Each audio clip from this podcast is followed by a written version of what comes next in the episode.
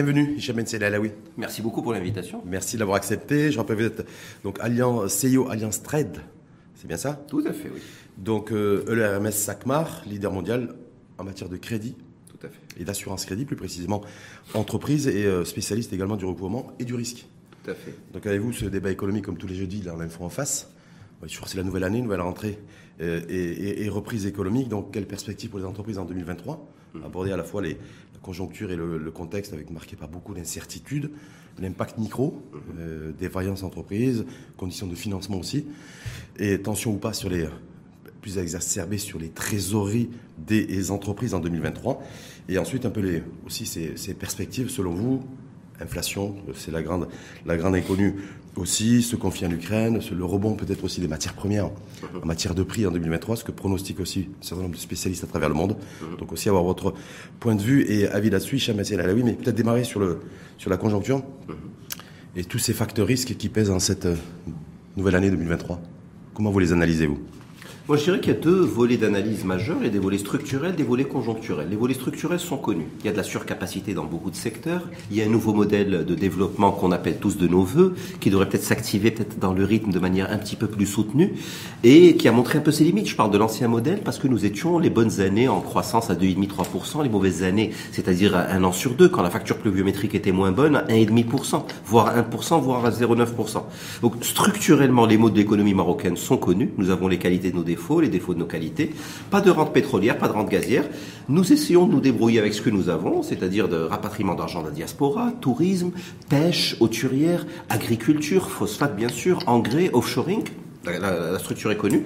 Conjoncturellement, bien entendu, ça a été évoqué, la crise en Ukraine, malheureusement, la guerre, mmh. le drame humain que c'est, avec son impact et, et également sur l'inflation.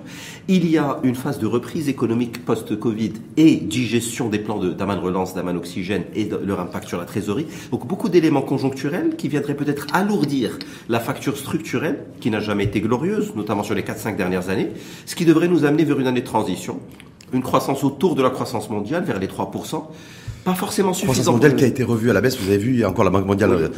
hier ou avant-hier, on parle d'une croissance qui tournerait autour de un virgule sept, un virgule huit. Mm. Prévision euh, du gouvernement, en tout cas, loi de finances deux mille vingt-trois, autour de quatre pour cent. Le H C P parle de trois, trois virgule deux pour cent. On finit l'année deux mille vingt-deux à un virgule deux, euh, avec une nouvelle année économique qui se, qui s'ouvre avec aussi autant d'incertitudes et surtout l'inflation avec des risques de rebond.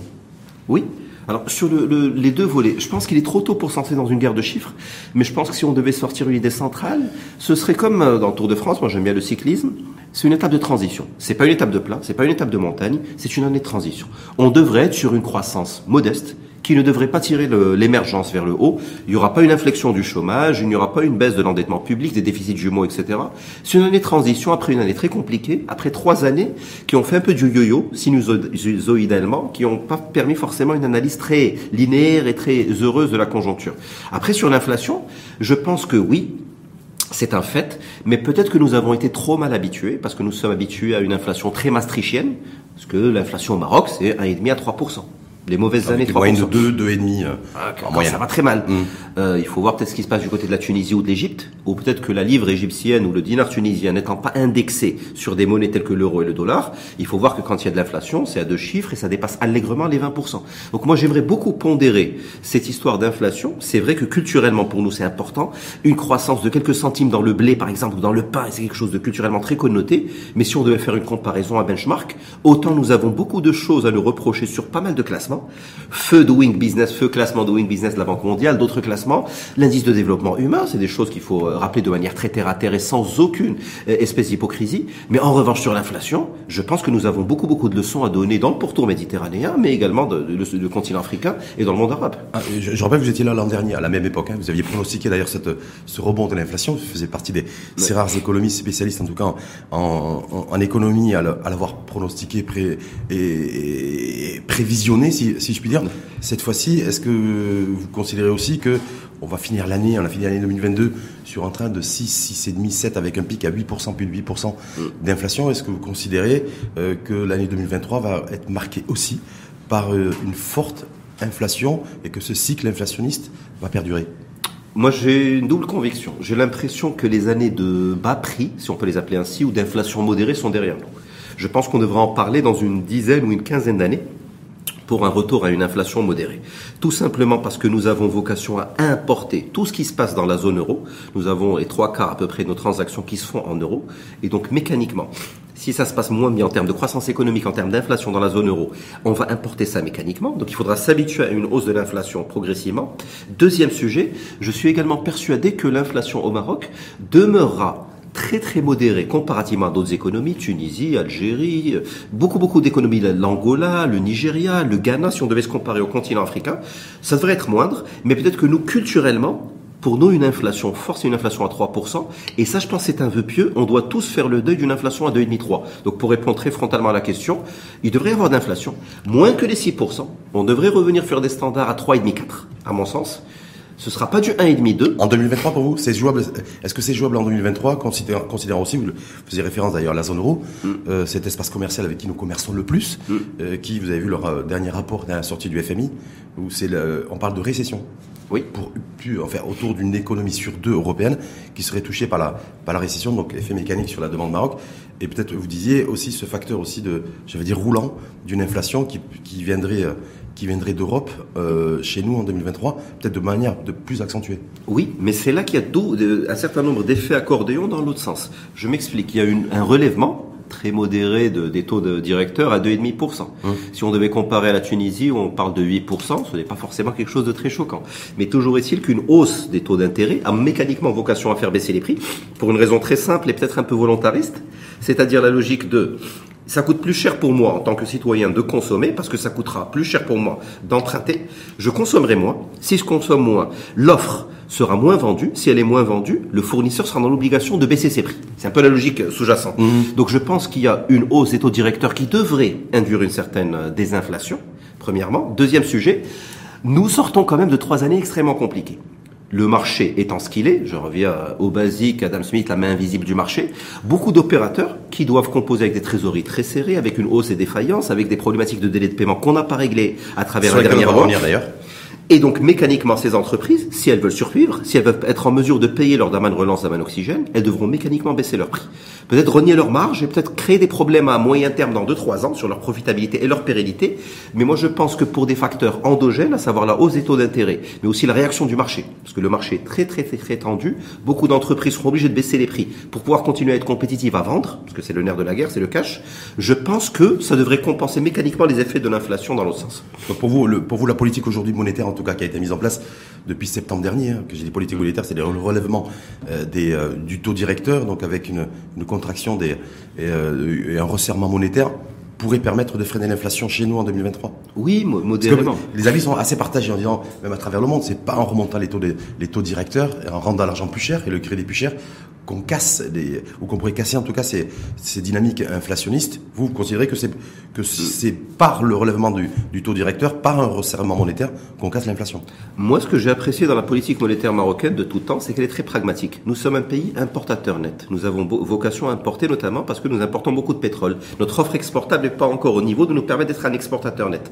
Dans cette logique, il vaut mieux avoir une monnaie, ce qu'on appelle numismatique, une monnaie peut-être artificiellement indexée sur l'euro et sur le dollar, à soixante pour cent sur le, l'euro, quarante pour cent sur le dollar, parce que c'est l'essentiel de nos flux, avec une petite bande de fluctuation, ce qui fait que l'export ne va jamais vraiment décoller au Maroc, ou alors pour des produits qui se vendent d'eux-mêmes, si on peut appeler ça de la sorte, de manière triviale, comme le, les, les engrais, les phosphates, et cetera.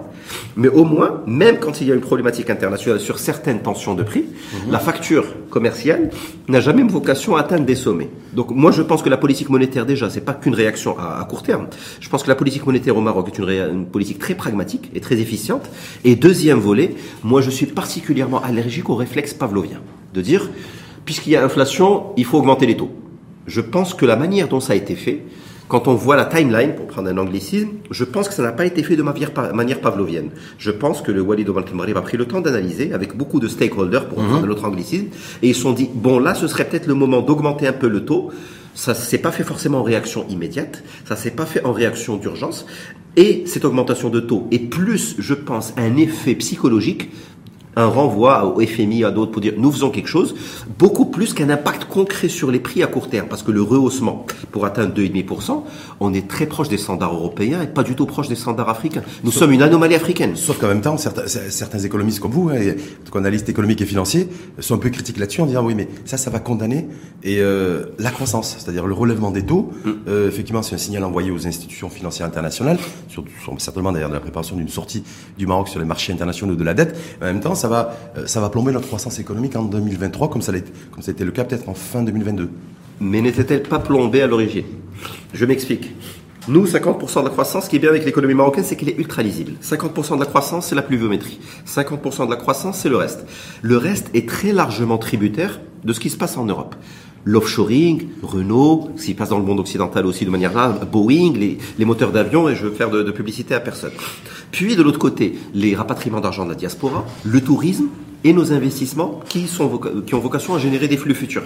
Donc moi, ce que j'entends par là, c'est que de quelle croissance parlons-nous ? La pluviométrie est ce qu'elle est. C'est un fait qu'on ne peut pas forcément toucher, ou alors très peu. Sur le reste des pans de l'économie, on n'avait pas vocation à faire douze pour cent. Et ce n'est pas une politique monétaire qui va nous faire faire plus douze pour cent. Il faut avoir la modestie de reconnaître ses limites.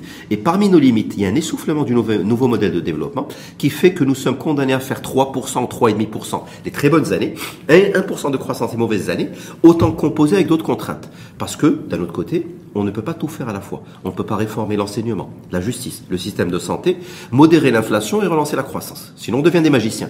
Je pense que pragmatiquement, les priorités qui ont été fixées, c'est le citoyen marocain. C'est le Marocain moyen, quand il sort consommer, que son panier soit de plus en plus rempli et qu'il n'y ait pas de tension psychologique et sociale dans ce pays. Je pense que jouer sur les mécanismes qui vont limiter l'inflation, c'est une vraie priorité politique et je pense qu'elle a été excellemment adressée. Je pense en petit deux que la vocation globale à adresser des signaux forts à des stakeholders internationaux, parce que nous, nous sommes un des rares pays africains qui pouvons encore lever de la dette, est un signal fort. Après, nous avons peut-être quelque peu sacrifié la croissance, mais de quelle croissance ? Anyway, parlons-nous. Il n'y avait pas forcément hein, des perspectives qui nous amenaient à sept à huit pour cent. C'est-à-dire que la conjoncture, on l'a vu en deux mille vingt-deux et qui pourrait se produire, qui pourrait se produire aussi en deux mille vingt-trois. La priorité, c'est pas la croissance économique. Pour la croissance économique, c'est le maintien des grands équilibres macro et surtout les équilibres psychosociaux des, à la fois les, à la fois des investisseurs et à la fois des, des, des, des, des consommateurs. Oui. C'est ça, en clair. Avec une idée supplémentaire, avec un surplus d'humilité, peut-être qu'il n'y a pas dans la question. C'est pas de dire nous avons sacrifié la croissance. Notre croissance s'auto-sacrifie actuellement parce que notre modèle économique économique actuelle n'a pas vocation à générer des flux comme il le faisait quand on avait une politique volontariste de grands travaux, et cetera. Quand on a fait les ports, Tangemais, des autoroutes, et cetera. Il faut un relais de croissance. Le temps de le trouver, de le pérenniser, de le consolider, je pense que pragmatiquement, il y a vocation à relancer d'autres chantiers, la santé, l'éducation, la justice, l'inflation. C'est comme si, typiquement, si vous avez un restaurant, pour prendre un exemple très micro, j'aime bien juste pour schématiser, si vous avez moins de clientèle, peut-être que c'est l'occasion propice pour refaire la peinture ou pour faire, faire autre chose. Peut-être pour mieux reculer, pour mieux sauter dans un an, dans deux ans, dans trois ans, mais à l'instant T, il y a une crise donc, de clientèle. deux mille vingt-trois, une année de transition, une nouvelle, une nouvelle année de transition économique aussi pour vous. Oui. Pour vous. Vous avez parlé de, le, de la dette et de l'endettement. Hum. Donc on l'a vu, le Maroc euh, s'apprête en fait à ces lignes de crédit modulables au F M I euh, à l'activer.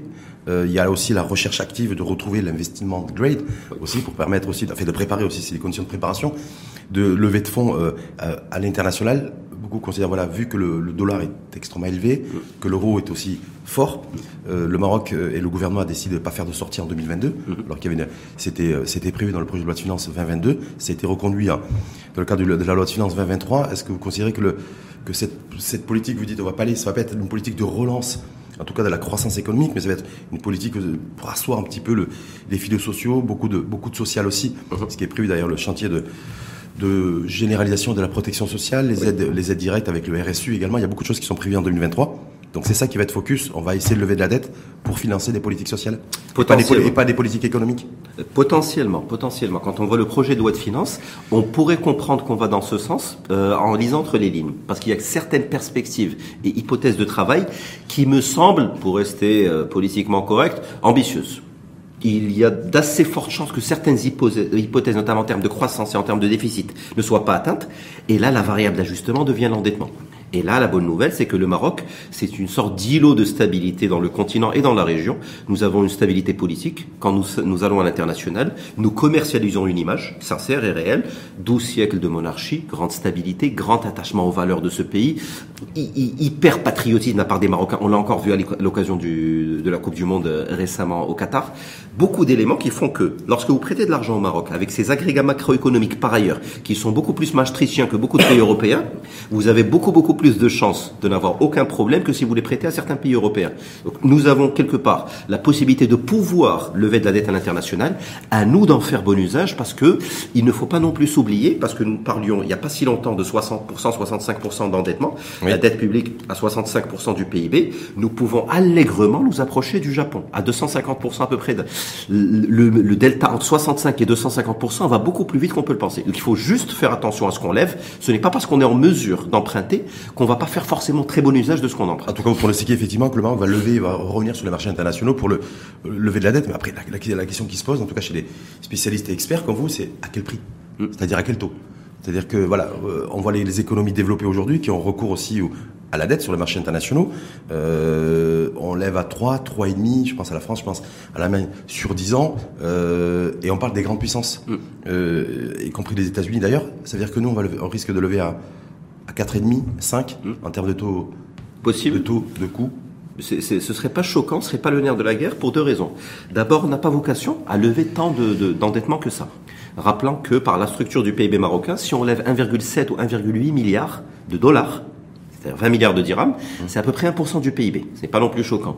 Et sur ça, que le taux d'intérêt soit de un à quatre, à l'échelle d'un pays, le surplus généré, c'est pas toi ou moi ou vous et moi qui allons le financer, c'est l'État marocain. Et mais à l'échelle mais directement, c'est nous. En même temps, ça pèse oui. aussi sur une nouvelle génération, ça pèse aussi peut-être sur la consommation, ça pèse aussi sur la, sur la, sur la, sur, sur l'impôt oui. à venir, à, non? À l'échelle d'un pays, le surplus généré par quelques dizaines de millions de dollars, le cas échéant d'intérêts supplémentaires, c'est pas forcément sur ça que se joue une politique macroéconomique d'un pays.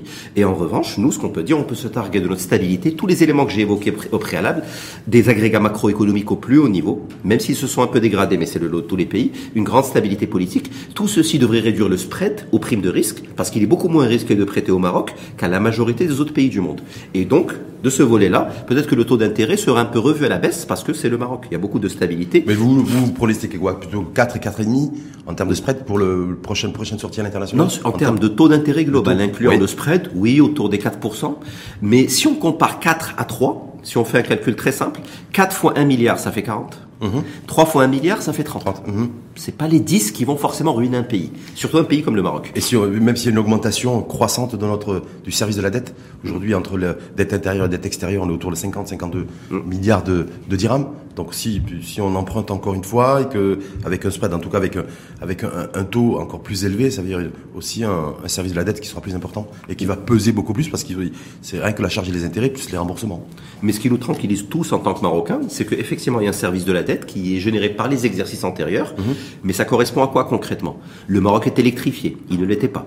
Quand je prends ma voiture, je peux aller à Oujda en autoroute. Quand je vais à Marrakech, c'est un, un des plus beaux aéroports du monde. Gare également. Il y a des ports à Dakhla, à Safi, à Laayoune, à Tanger, à Agadir. Il y a du concret. Il y a des autoroutes un peu partout. Moi, en tant que Marocain, je serais ravi si on payait plus de dettes, mais si on avait un meilleur système de santé, un meilleur système éducatif. En fait, les Marocains sont très terre-à-terre, très pragmatiques. Quand je vois qu'il y a du concret et que je, on paye, nous tous en tant que Marocains, un service de la dette, qu'on le, qu'on le finance, parce qu'il y a du concret à côté, absolument aucun problème. Là, je pense que le point de, d'inflexion politique, et c'est vraiment un choix, c'est que là où le débat était simple, on était avec un gap d'infrastructure extrêmement important il y a une vingtaine d'années, qu'on a comblé. Il fallait lever de l'endettement pour l'investir sur de l'infrastructure. Là, on va commencer peut-être à l'investir de plus en plus sur de l'immatériel, c'est-à-dire sur un système de santé, un système judiciaire, un système éducatif, et cetera. Et là, il ne faudra pas se tromper d'orientation, parce qu'on peut faire des appels d'offres à un cahier de spécificité pour un port. Après tout, un port est un port. On sait combien il faut de béton, combien il faut couler de, de dalles, et cetera. Mmh, mmh. Mais pour un système éducatif, on peut financer un programme extrêmement coûteux. Si on se trompe en amont sur la politique sous-jacente, ça peut être, là, pour le coup, ben, un, un très mauvais choix. En même temps, des dépenses publiques, des dépenses sociales qui, de, qui devraient continuer à augmenter, de toute façon, mmh. je dis, le financement lâche. De la, du, du, du chantier de la protection sociale généralisée, la R S U, les aides directes, ce qui est la population depuis soixante ans, soixante-cinq ans aussi, qui devrait bénéficier d'une allocation euh, mensuelle. Il euh, y a beaucoup de choses qui sont prévues, oui. donc financer en partie par la dette. Oui. C'est vers ça qu'on se dirige, oui. a priori en deux mille vingt-trois, sachant que c'est il y a c'est pas de il y a pas un retour sur investissement et de rentabilité de l'argent emprunté. Oui. Donc là, c'est quoi? C'est des investissements à fonds perdus euh, d'un point de vue financier ou pas? Euh, je suis pas forcément d'accord. C'est comme le débat qu'on avait sur l'électrification du pays. En quoi l'électrification, là je parle très terre à terre, euh, mmh, très économiquement. Mmh. L'électrification d'un village reculé, quel est son impact sur le P I B? Ben, je vais parler de manière peut-être un peu caricaturale. Une inclusion globale, une accro- un accroissement de la consommation, euh, un taux d'alphabétisation qui augmente, peut-être de, de meilleures habitudes sanitaires, une prise de conscience, peut-être une personne ou deux personnes qui sortent d'un village reculé, qui euh, apportent leur pierre à l'édifice dans des administrations auxquelles ces personnes, dames ou messieurs, n'auraient pas eu accès il y a encore vingt ou vingt-cinq ans. Non, ça c'est quelque chose d'impondérable. On ne peut pas gérer un pays comme on gère une entreprise. On ne va pas prendre des décisions justes parce qu'il y a forcément un retour sur investissement. En revanche, il ne faut pas oublier le fait que beaucoup de nos concitoyens ont à leur charge leurs parents. Et même beaucoup de salariés qui gagnent plutôt bien leur vie ne peuvent pas immatriculer leurs parents, leurs ascendants, ils ne peuvent pas les, les euh, immatriculer dans un système de mutuelle. Donc quand le papa ou la maman tombe malade, c'est l'enfant, cadre, employé, salarié, qui prend en charge. C'est lui qui prend en charge. Donc là, c'est peut-être juste un transvasement entre des dépenses qui sont le lot de tous les Marocains, parce que tous les Marocains sont dans cette logique de solidarité. C'est un transvasement entre de l'épargne disponible que le salarié peut-être consacrera à d'autres éléments, peut-être qu'on aura un développement de l'investissement, peut-être qu'on aura un développement des loisirs, de la consommation, mais ce ne sera pas perdu. On ne peut pas dire que ce soit forcément perdu, et de manière générale, c'est pas pour faire de la langue de bois. Quand on investit sur l'humain, ça ne peut pas être perdu. Il faut juste qu'on ne se trompe pas de philosophie. L'impact, l'impact maintenant micro, le monde des entreprises cette année deux mille vingt-trois, le bon, resserrement du, du monétaire, donc peut-être un relèvement du taux directeur qui a pour incidence de renchérir le taux du crédit. On annonce aussi, parce que l'inflation sur les produits énergétiques aussi devrait perdurer, euh, avec aussi des facteurs de production, des coûts de production aussi pour les entreprises qui devraient être plus importants, en tout cas avec une légère augmentation, en tout cas une augmentation en deux mille vingt-trois. Comment voyez-vous cet impact, l'impact de, général de, fait, du paysage macroéconomique d'un point de vue micro? Est-ce que par, par rapport au monde de l'entreprise, est-ce qu'il y a des, ces tensions sur les défaillances avec une croissance à venir euh, au niveau des défaillances et des, des grosses tensions sur les, sur les trésors, certains secteurs d'activité plus exposés que d'autres? Comment voyez un petit peu tout ça? Je pense qu'il faut le voir comme un vaisseau amiral, et lorsqu'on change de cap, il faut revenir à deux ans auparavant, parce que quand on change de cap, c'est pas une, une mobilette. C'est pas parce qu'on a tourné le, le guidon que ça va marcher tout de suite. Donc on a passé une loi de finances en deux mille vingt-trois, on est en train de placer des mesures, mais les impacts se verront peut-être en deux mille vingt-cinq ou en deux mille vingt-six, parce qu'après tout on parle d'hypothèses, et cetera. Et que sans doute, c'est pour ça que je parlais de levée de l'endettement, c'est pas pour décrédibiliser les sous-jacents de la loi de finances, mais il me semble que certains agrégats étant quelque peu optimistes et ambitieux, il est fort probable que si on veut tenir les engagements dans la loi de finances, il faudra aller lever de l'endettement par ailleurs. Mais pour les entreprises, elles vont récolter les fruits de ce qui s'est passé sur les trois dernières années. Sur les trois dernières années, c'est trois, trois années perdues de croissance. Nous avons fait, pour caricaturer, moins sept, plus sept et plus zéro virgule neuf. Mmh. On a perdu sept pour cent pendant la Covid, on a regagné sept pour cent, on a refait zéro virgule neuf. zéro virgule neuf, c'est catastrophique, pour appeler un chat un chat. Surtout dans un contexte où l'inflation a été une des plus élevées de l'histoire moderne du Maroc. Si on fait un pour cent de croissance avec sept pour cent d'inflation, c'est que techniquement, la décroissance est entre moins quatre et moins six pour cent. C'est-à-dire que nous avons perdu de l'argent sur les trois dernières années. Les entreprises marocaines... de l'inflation, il y a, il y a une moins-value au niveau, il y a un impact négatif sur la croissance. On oui. est sur une croissance négative. Parce que le, le P I B, c'est la somme des valeurs ajoutées. Mmh. C'est le chiffre d'affaires moins les consommations. Si le chiffre d'affaires augmente mécaniquement, parce que les prix augmentent, les consommations vont plus ou moins suivre, mais il y a un impact direct entre inflation, chiffre d'affaires, bien sûr, parce que les prix augmentent, et valeur ajoutée, parce qu'on enlève des consommations, mais c'est un des composants de la valeur ajoutée. Donc il y a une croissance du P I B avec une, un des composants phares, à savoir le chiffre d'affaires, qui augmente beaucoup par le fait des prix. Bah, mécaniquement, ça veut dire que sur le reste, nous avons été moins productifs. Si on fait un pour cent de croissance, alors que nous avons augmenté nos prix de six pour cent, c'est que nous n'avons pas été productifs sur le reste. Donc c'est trois années perdues pour moi. Il y a l'impact Covid, digestion du reste, sachant qu'avant, nous n'étions pas au, au mieux. On se rappelle tous le nouveau modèle de développement, mmh, appelé de, de ces dépenses à ajuster et, et finalisé, et qui avait une, une, une finalité. Ça, c'est le, le bénéfice et le, le, le, le, le, le privilège qu'on peut s'offrir, nous, en tant que pays aussi stable que le Maroc, c'est-à-dire une vision à deux mille trente-cinq. Ou en deux mille cinquante. Donc, bah, au préalable, il y avait un problème. Il y avait un problème d'essoufflement de la croissance. La Covid est venue, n'a rien arrangé. Peut-être que la réaction de certaines entreprises pendant la Covid a encore moins arrangé les choses en levant des endettements garantis par l'État, qui n'étaient pas indispensables. Beaucoup d'entreprises on, on, on l'ont vu comme une effet d'opportunité. On va lever de, de, des fonds. On me demande juste ma C I N et je vais lever des fonds. Oui, ça, mais maintenant, vrai. Il faut rembourser. Et apparemment, et... ça démarre, ça a démarré maintenant. Ça démarre en deux mille vingt-trois. Mmh. Donc, les premiers remboursements des, de crédits contractés par les entreprises Euh, d'Amen Oxygène et surtout d'Amen Relance, les premiers remboursements devraient s'opérer et être effectifs en deux mille vingt-trois. C'est pour ça que nous, euh, chez Allianz Trade, nous avons pronostiqué une hausse des défaillances d'entreprises de quarante-quatre pour cent entre deux mille vingt-trois et deux mille dix-neuf, mmh. c'est-à-dire avant Covid et deux mille vingt-trois aujourd'hui. Je pense que les entreprises étaient fragiles, beaucoup étaient en surcapacité, en surrégime, dépendaient de la commande publique, n'avaient pas forcément une politique de recherche-développement, une politique de gestion des ressources humaines, une politique même de captation de ressources externes. Surtout de facilité, d'agilité aussi. Avec le... Il y avait beaucoup de mots mmh. structurels. Mmh. Il y a eu un, mot conjon- un mal conjoncturel majeur, la Covid, mais se cacher derrière son petit doigt et dire « non, c'est à cause de la Covid », moi je suis désolé. Il y avait beaucoup de problématiques au préalable. La Covid n'a rien arrangé, bien évidemment. Mmh. La réponse souveraine, je pense, a été une des meilleures du pourtour, parce qu'il y a eu des garanties qui ont été débloquées à très court terme. Beaucoup d'entreprises ont pu être sauvées, ranimées à bout de bras grâce à, à ces mécanismes, mais il faut bien que quelqu'un paie la facture à la fin. Et c'est les entreprises qui ont levé des fonds, qui n'étaient pas dans l'obligation de lever. Il me semble fort que s'il n'y a pas de moratoire sur les remboursements d'Aman Relance d'Aman Oxygène, il y a fort à parier qu'on aura une logorée, désolé de l'expression pas très heureuse, de défaillance d'entreprises, notamment les plus petites, courant deux mille vingt-trois. Est-ce que ça veut dire, Hicham Bensaid Alaoui, de manière très, très synthétique, si je puis dire, que s'il n'y a pas une année de grâce, en tout cas un délai de grâce supplémentaire accordé aux entreprises qui ont contracté des, euh, donc ces crédits d'Aman Oxygène et d'Aman Relance en deux mille vingt-trois, ça va accroître euh, le nombre de défaillances? C'est ça que vous êtes en train de dire? Ce que je dirais, c'est que s'il y a une année de grâce en deux mille vingt-trois, on aura une hausse des défaillances d'entreprises en deux mille vingt-quatre. Parce que c'est une année de grâce, mais entre-temps, les entreprises que je viens de citer, et Dieu sait que je veux protéger les entreprises marocaines, qu'ont-elles à proposer et qu'ont-elles préparé pour leur vieux jour? Là, on est en train de décaler dans le temps un état de fait qui est une défaillance ultime et une incapacité à rembourser pour un nombre non négligeable d'entreprises marocaines ce qu'elles avaient contracté et les effets de la Covid. Mais passer de deux mille vingt-trois à deux mille vingt-quatre à deux mille vingt-cinq ne résout absolument rien parce qu'on attendrait une manne peut-être ou euh, un, une revalorisation d'un secteur ou un projet de loi de finances hyper novateur. Je veux bien, mais il n'y a rien. Il n'y a mmh. pas quelque chose dans ce sens. En tout cas, c'est pas prévu pour deux mille vingt-trois.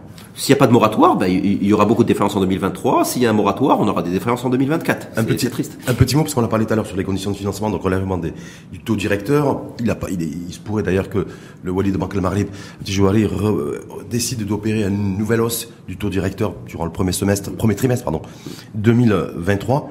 Impact pour l'entreprise euh, d'avoir euh, du crédit à venir qui sera qui sera plus cher. Est-ce que ça c'est aussi ça va ça risque de complexifier euh, le, la, la situation financière des d'un certain nombre d'entreprises? Plus le, le Wali de Bank Al-Maghrib décide de relever le taux directeur, plus le, le crédit est pour être plus cher. Pour le pour l'entrepreneur et le, chef, et le dirigeant d'entreprise. Alors, posé comme ça, c'est indéniable, bien entendu, parce que si ça coûte plus cher à emprunter, bien sûr, ça va me coûter plus cher en termes d'intérêts financiers. Sachant que les conditions d'accès au financement qui sont très orthodoxes au Maroc vont faire que ce sera un peu le même pool d'entreprises éligibles au financement bancaire qui, qui continuera à transiter dans ce giron. Mais pour moi, le vrai débat, si on considère le bilan d'une entreprise, il y a des fonds propres. Que font les actionnaires? Est-ce qu'il y a des augmentations de capital? Est-ce qu'il y a des mécanismes novateurs avec des fonds d'investissement? On a des signaux là-dessus. On a des signaux là-dessus sur le. Pas, pas grand-chose. Pas pour le, pas pour le moment. Pas hein, pour le moment. Cette période de janvier deux mille vingt-trois. Mais, mais sachant que c'est pas simple, parce qu'on ne peut pas d'un côté vouloir lutter contre le chômage et mettre des complexités, par exemple, avec un capital social minimal de cinq cent mille dirhams sur la Sarl. Ce serait incompatible. Déjà qu'on a du mal à trouver de l'emploi quand on a moins de quarante ans dans ce pays, et même quand on a plus de quarante ans. Si en plus on dit si on veut créer une société, il faut un demi-million de dirhams, je dis n'importe quoi. Mm-hmm. Aujourd'hui, il n'y a pas d'obligation de capital social minimal.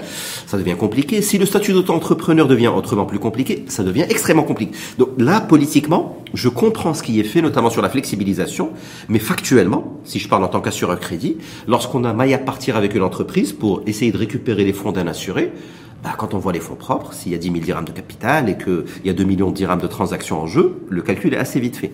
Donc, il n'y a, a, a pas que, que les banques dans la vie. Mmh. Les banques sont un accessoire, un principal pour mon, à, à mon sens, qui est l'apport des actionnaires. Ce que faisaient nos parents, nos grands-parents à l'époque, j'ai de l'argent, j'investis, j'ai pas d'argent, j'investis pas. Mmh. Peut-être qu'il faut revenir à un peu plus d'équilibre dans ce, cette, cette logique. Il y a aussi la, une meilleure gestion des délais de paiement. Je ne peux Justement, pas... il y a une nouvelle loi, j'allais vous interpeller là-dessus, qui est en, mmh. en cours, qui va être effective en deux mille vingt-trois. En fait, je crois que le gouvernement a décidé, décidé à opter pour la progressivité de cette nouvelle loi sur les délais de paiement concernant le secteur privé. Oui. Est-ce que ça, ça pourrait permettre un peu de, de détendre les... Les, euh, un peu le business, un peu les relations commerciales, euh, parce qu'on sait qu'il y a le, le, le taux en fait euh, inter inter-entreprise du crédit est extrêmement élevé. On parle de quatre cents à quatre cent trente milliards de, de dirhams, donc c'est quand même une manne financière intéressante. Est-ce que cette nouvelle loi pourra permettre de, d'apporter un peu l'oxygène? En fait, elle devrait, parce que là, pour en revenir sur, sur mon argumentaire, c'est l'actionnaire qui apporte de l'argent. Quand il ne peut pas, pour parler trivialement, il tire un peu sur la trésorerie, il tire un peu sur les fournisseurs, il rajoute un mois, un mois et demi, ça lui fait du, du cash disponible, le temps de pouvoir payer. Et quand il ne peut vraiment pas, quand il est acculé, il creuse ses facilités de caisse ou il lève un emprunt à relativement un taux important, parce que c'est pas forcément des emprunts d'investissement, auprès de, du banquier. Donc pour moi, le banquier est un peu la cerise sur le gâteau. Mais il faut que l'écosystème, c'est-à-dire l'actionnaire, puis les fournisseurs, que tout le monde joue le jeu dans un contexte de gestion du B F R optimalement. Pour en revenir à cette loi, je pense que le principal fait d'armes très positif, c'est la notion de digitalisation. Il y a un tracking digital. Le Maroc est un pays qui a fait beaucoup d'avancées digitales. Je pense notamment à l'I C E avec une obligation de déclaration des flux croisés. Mmh, mmh. Un fournisseur, je vois qu'il a livré cent millions de dirhams à telle entreprise et ne peut pas décemment me déclarer vingt millions de dirhams. Donc il y a des recoupements très utiles d'un point de vue fiscal, d'un point de vue de coercition fiscale.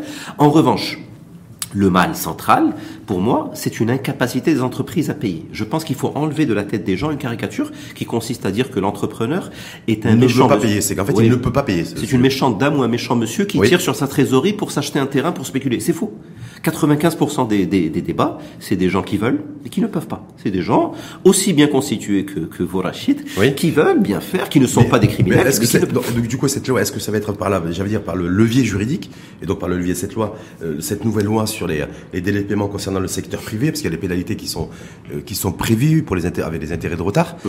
Euh, est-ce que ça, ça va permettre, selon vous, de... de débloquer un peu la situation, parce que vous dites en fait c'est pas que l'entrepre- l'entreprise qui ne paye pas, c'est pas qu'elle ne veut pas payer, c'est qu'elle ne peut pas payer. Donc je me dis, même s'il y a une nouvelle loi, est-ce que ça va changer la donne? Ben, si je veux pas me contredire avec moi-même, je dirais que quelqu'un qui a une bonne volonté, dans quatre-vingt-dix pour cent des cas, euh, chiffre empirique, et qu'il ne peut pas payer un capital, je pense qu'il aura du mal à payer un intérêt, un accessoire. Donc c'est, c'est compliqué. C'est pas en rajoutant une pénalisation supplémentaire qu'on résoudra les choses. Moi, pour moi, pour être très très concret, très pragmatique, et je pense que les décideurs y ont pensé, euh, parce que les, les décideurs suivent ce, ceci de près. Mais est-ce que c'est faisable politiquement? Je pense qu'il y a deux volets. Il y a l'amont et il y a l'aval. Sur l'amont, je pense que quand il y a une problématique sur le non-recouvrement d'une, au niveau d'une entreprise, c'est aussi lié à des fonds propres beaucoup trop faibles. Je pense qu'on doit revenir à un minimum de capital social pour certaines structures juridiques qui devraient permettre peut-être l'émergence d'un certain niveau de fonds propres qui vont nous permettre... C'est-à-dire relever le seuil de fonds propres nécessaire avec une voilà. espèce de plafond. Oui. Là, est-ce qu'il n'y a, a pas le risque, Hicham Bensaid Alaoui, d'un phénomène d'éviction aussi? C'est-à-dire en fait pour, pour créer une entreprise aujourd'hui au Maroc, ou en tout cas demain, ben, il faudra avoir beaucoup d'argent. Et ceux qui oui. n'ont pas forcément beaucoup de moyens ne pourront pas le faire. Est-ce qu'il n'y a pas ce, ce risque-là? C'est pour ça qu'il y a un monde entre zéro dirham de capital social et trois millions de dirhams de capital social minimum. Je suis persuadé qu'il y a un juste milieu que les gens vont trouver de manière très intelligible et très intelligente pour que on ne puisse pas créer une entreprise en étant attablé à la terrasse d'un café et une fois qu'on est dedans on se dit ah tiens c'est un peu plus compliqué que ce que je pensais. Donc je pense que l'amont, qu'on ait un minimum de filtres de sélection au niveau des entreprises, comme ça la première crise venue, qu'on puisse faire face à un retard de paiement d'une semaine. Beaucoup d'entreprises marocaines sont totalement dénuées de tout recours quand elles ont trois à quatre jours de retard d'encaissement, parce qu'il y a tellement peu de fonds propres que c'est absolument injouable pour elles. Surtout que beaucoup d'entreprises ont des frais fixes, notamment les salaires et les impôts, et ont un pouvoir de négociation tellement faible parce qu'elles sont plus petites que d'autres, qu'elles sont obligées de payer en attendant un recouvrement. Et puis il y a l'aval, il faut en parler.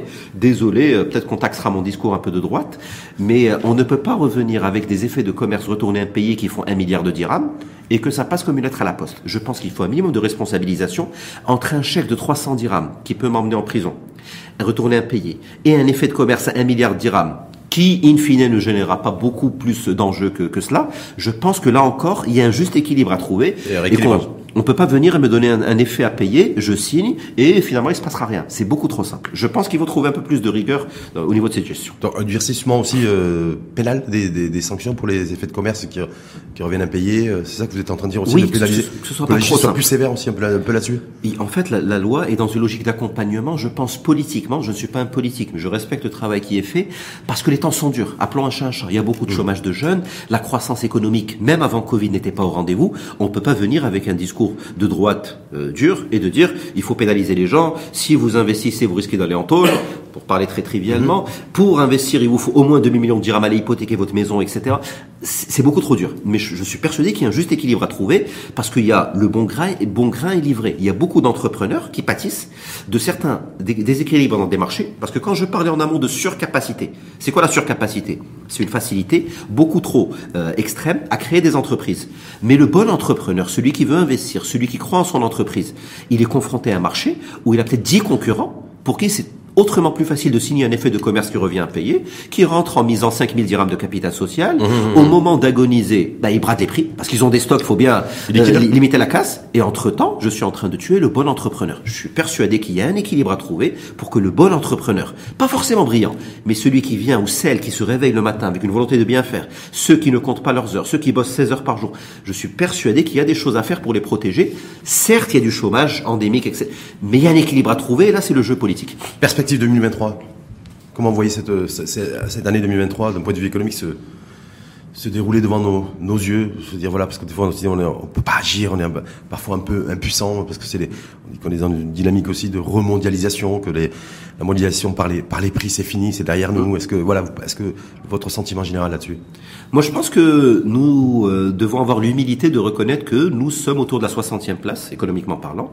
Nous générons à peu près cent vingt milliards de dollars, là où l'Allemagne génère cinquante fois plus, et l'Italie, même l'Espagne génère vingt fois plus. Donc, on ne doit pas se poser en Don Quichotte, dire nous allons révolutionner, nous sommes maîtres totalement de notre propre développement à cent pour cent. Nous pouvons bien sûr attirer des investissements directs étrangers, nous pouvons continuer à avoir d'excellentes relations avec les Marocains du monde, avec la troisième, quatrième, cinquième, sixième génération. Les flux des idées, Des, des, des transferts de Marocains du monde augmentés pendant la Covid. Mmh. Quand j'y pense... Alors, ils, sont, ils ont plafonné à cent milliards. Je suis...